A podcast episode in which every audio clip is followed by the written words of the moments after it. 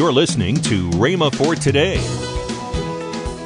Because she remember that God said in His Word, Proverbs 20 27, the Spirit of man is the candle of the Lord, searching all the inward parts of the belly. Now, this means that God is going to use your own spirit to enlighten you. Notice the expression the Spirit of man is the candle of the Lord. He'll use your own spirit to enlighten you, to guide you.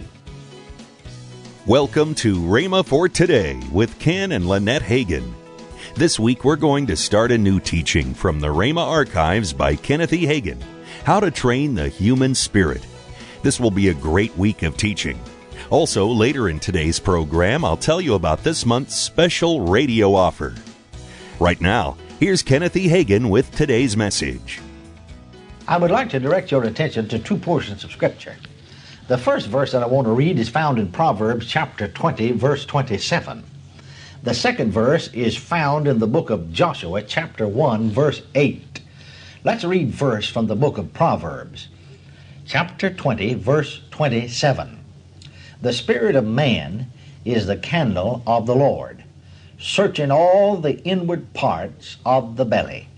Then Joshua chapter 1 verse 8 reads, This book of the law shall not depart out of thy mouth, but thou shalt meditate therein day and night, that thou mayest observe to do according to all that is written therein. For then thou shalt make thy way prosperous, and then thou shalt have good success. Now I want to speak to you on the subject, how to train the human spirit. You know, your spirit can be educated just as the mind can be. And your spirit can be built up in strength as the body can be built up. And uh, I have four rules by which it can be accomplished. I want to give you these four rules. You know, we need to realize that our spirits uh, can, as we said, be educated, trained, developed, just as our mind can be or our spirits can be trained and developed and built up in strength just as our body can be. Too many times we've taken time to educate the mind, we've taken time even to build up the body, and have neglected the human spirit. I remember a number of years ago I was holding a meeting in a certain place, and a young man said to me, and this young man was a, uh, a boy about 16 years old, and he was a very short boy and underdeveloped. He's, he had a sunken chest and so on. And so he said to me, You think it'd be all right to take a, a little physical education or physical development culture? And I said, Well, sure. And so I remember I went back, uh, oh, about a year later, I think really about 15 months later, uh, holding a meeting in his daddy's church, for he was the son of a minister. And this young man said to me, well, of course, the moment I could see him, I could see a difference in him. He's no longer sunken chested. And he called me aside and, and showed me, pulled his shirt off and showed me how he had developed, I believe he said, a seven inch chest expansion. And then his arms, his, I believe the, the muscle, bicep, I think you call it. Anyway, the muscle in his arm, how it had been built up. And so he had built himself up in this 15 month period until he just simply didn't even look like the same individual. But you know, friends, you can build yourself up spiritually. Now, you'll not be able to build yourself up spiritually or edu- uh, to, to educate or train your spirit just overnight, any more than you're able to educate and train your mind overnight. Or this young man was able to build up his body overnight. But in the process of time, as he put certain exercises and went into to operation and, and went by certain rules, he eventually accomplished the job that he set out to do, which was to develop his body. And so then let me say this to you that just because you may practice these rules, these four rules that I'm about to give you, just because you practice them one day, one week, one month, or even one year, is no sign that you're just simply going to arrive by then. But I'll tell you this as you continue to practice these rules, you'll find that you will develop spiritually and be built up spiritually, and that your spirit will be educated and trained. Now, then, notice these, these rules. Number one, uh, the developing or the training of the human spirit comes by meditation in the Word. Number two, it comes by practicing the Word. Number three, it comes by giving the Word first place. Number four, it comes by instantly obeying the voice of our spirit, or I should say, the voice of your spirit. Now, after a while, you can know the will of God the Father in all the minor details of life. Because you see, He communicates with your spirit and not with your mind or the reasoning faculties. As you instantly obey uh, your spirit, you will find that you are obeying the Holy Spirit.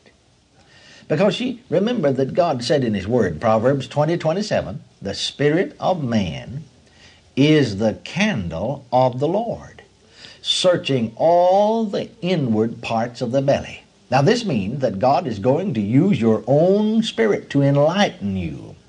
Notice the expression the spirit of man is the candle of the Lord. He'll use your own spirit to enlighten you, to guide you. Now, let's look at these four rules that I gave you. Number one is that the, the training, the educating, the development of your spirit comes by meditation in the Word. You'll notice that of these uh, four points, three of them have to do with the Word of God. We must realize the value of God's Word. And we must realize the value of quiet meditation in the Word of God. The most deeply spiritual men and women I know are people who give time to meditation in the Word of God. You cannot develop spiritual wisdom without meditation. God told Joshua that fact, you remember, in the very beginning of his ministry. After the death of Moses, here in Joshua 1 8, God said to Joshua, This book of the law shall not depart out of thy mouth, but thou shalt meditate therein day and night, that thou mayest observe to do according to all that is written therein. For then thou shalt make thy way prosperous, and then thou shalt have good success. Another translation reads, instead of saying thou shalt have good success, said, you will be able to deal wisely in the affairs of life or the things of life. Now, you certainly wouldn't have good success if you couldn't deal wisely in the affairs of life or in the things of life. And so God told Joshua to meditate in the Word. He told him that if he would do it, then he would make his way prosperous and he would have good success. I remember a good many years ago, I was teaching at a ministerial conference or convention. And so I taught a lesson uh, along this line, not just the same lesson, but along this line, particularly this part about meditation. And I remember that one minister during this convention asked me to come to his church and hold a meeting, and I did. And when I went to his church for the meeting, he told me that he'd been trying to make a success of his church. And if he heard of a pastor anywhere in the United States or Canada who was doing real well, that he'd go and visit with him and watch what he did. He would see what kind of program he might have. He said that he would try to put another man's program into action in his church, but it never seemed to work. He would fly all around the country doing this. Now, I think that many of us are like this too. We, we, we want to copy somebody else and find something that, uh, that'll work from the natural standpoint. But this minister told me that he decided he would just simply uh, do what I'd suggested in this Bible lesson, for I'd given this text about meditation.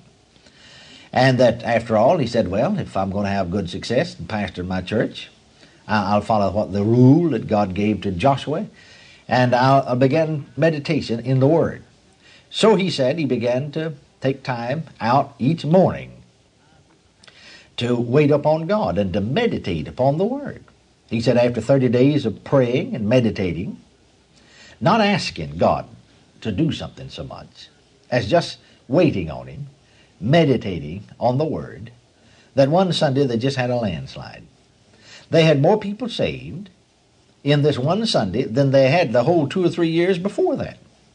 Well, his people got revived he began to have good success in all the church work. And, uh, you know, That's uh, pastoring the church was his life's work. That's where he needed to have good success. But your life calling may be something else. But it's certainly true that your way can be prosperous also, and you can have good success, or you can know how to deal wisely in the affairs of life. Take time to meditate in the Word of God. Shut yourself in alone with your own spirit where the world is shut out. If you're going or if you're ambitious to do something worthwhile, I would suggest that you begin by taking 10 or 15 minutes daily for meditation. Now, that isn't much. But begin by taking 10 or 15 minutes and then uh, it'll grow. Begin the development of your own spirit. And here is where the development of your own spirit begins is by taking time to meditate in the Word. So I said then that number one, the training, the educating, the development, developing of the human spirit comes by meditation in the Word. Now, number two is that it comes by practicing the Word. Now, practicing the Word means being a doer of the Word. You remember James says, Be ye doers of the Word and not hearers only. We've got talkers about the Word, and we've got people who rejoice about the Word, but we don't have many doers of the Word. You can't be a doer of the Word and continue to talk unbelief. That's the reason I know so many people are not doing the Word. Because if they were practicing the Word of God, they would not be talking doubt and discouragement and fear and failure and defeat. You know, that's so important, I want to say it again. I said, we've got a lot of people who are talkers about the Word, and Pentecostal people, full gospel people, rejoice. They'll praise God and shout about it. But we do not have many doers of the Word. You can't be a doer of the Word and continue to talk unbelief. You're listening to Rhema for Today with Ken and Lynette Hagin. You can find more resources, including messages that expound on this week's subject. Visit us today at rhema.org. That's R H E M A dot O R G. This month's package starts out with the one CD from Kenneth E. Hagin entitled How to Train the Human Spirit. Also in this offer is Ken Hagin's book, It's Your Move.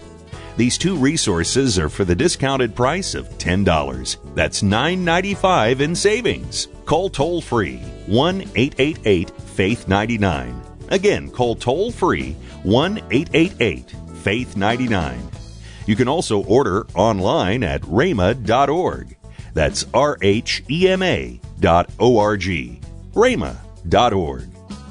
If you prefer to write to Kenneth Hagin Ministries, our address is P.O. Box 50126, Tulsa, Oklahoma 74150. We always love to hear from our listeners, so write in or email us today and become a part of Rhema for Today.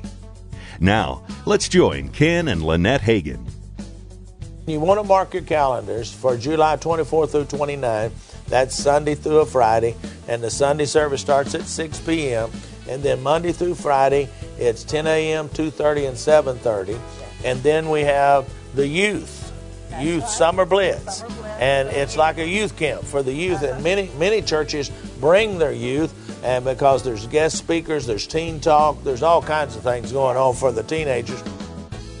Call 1 888 Faith 99. That's toll free 1 888 Faith 99.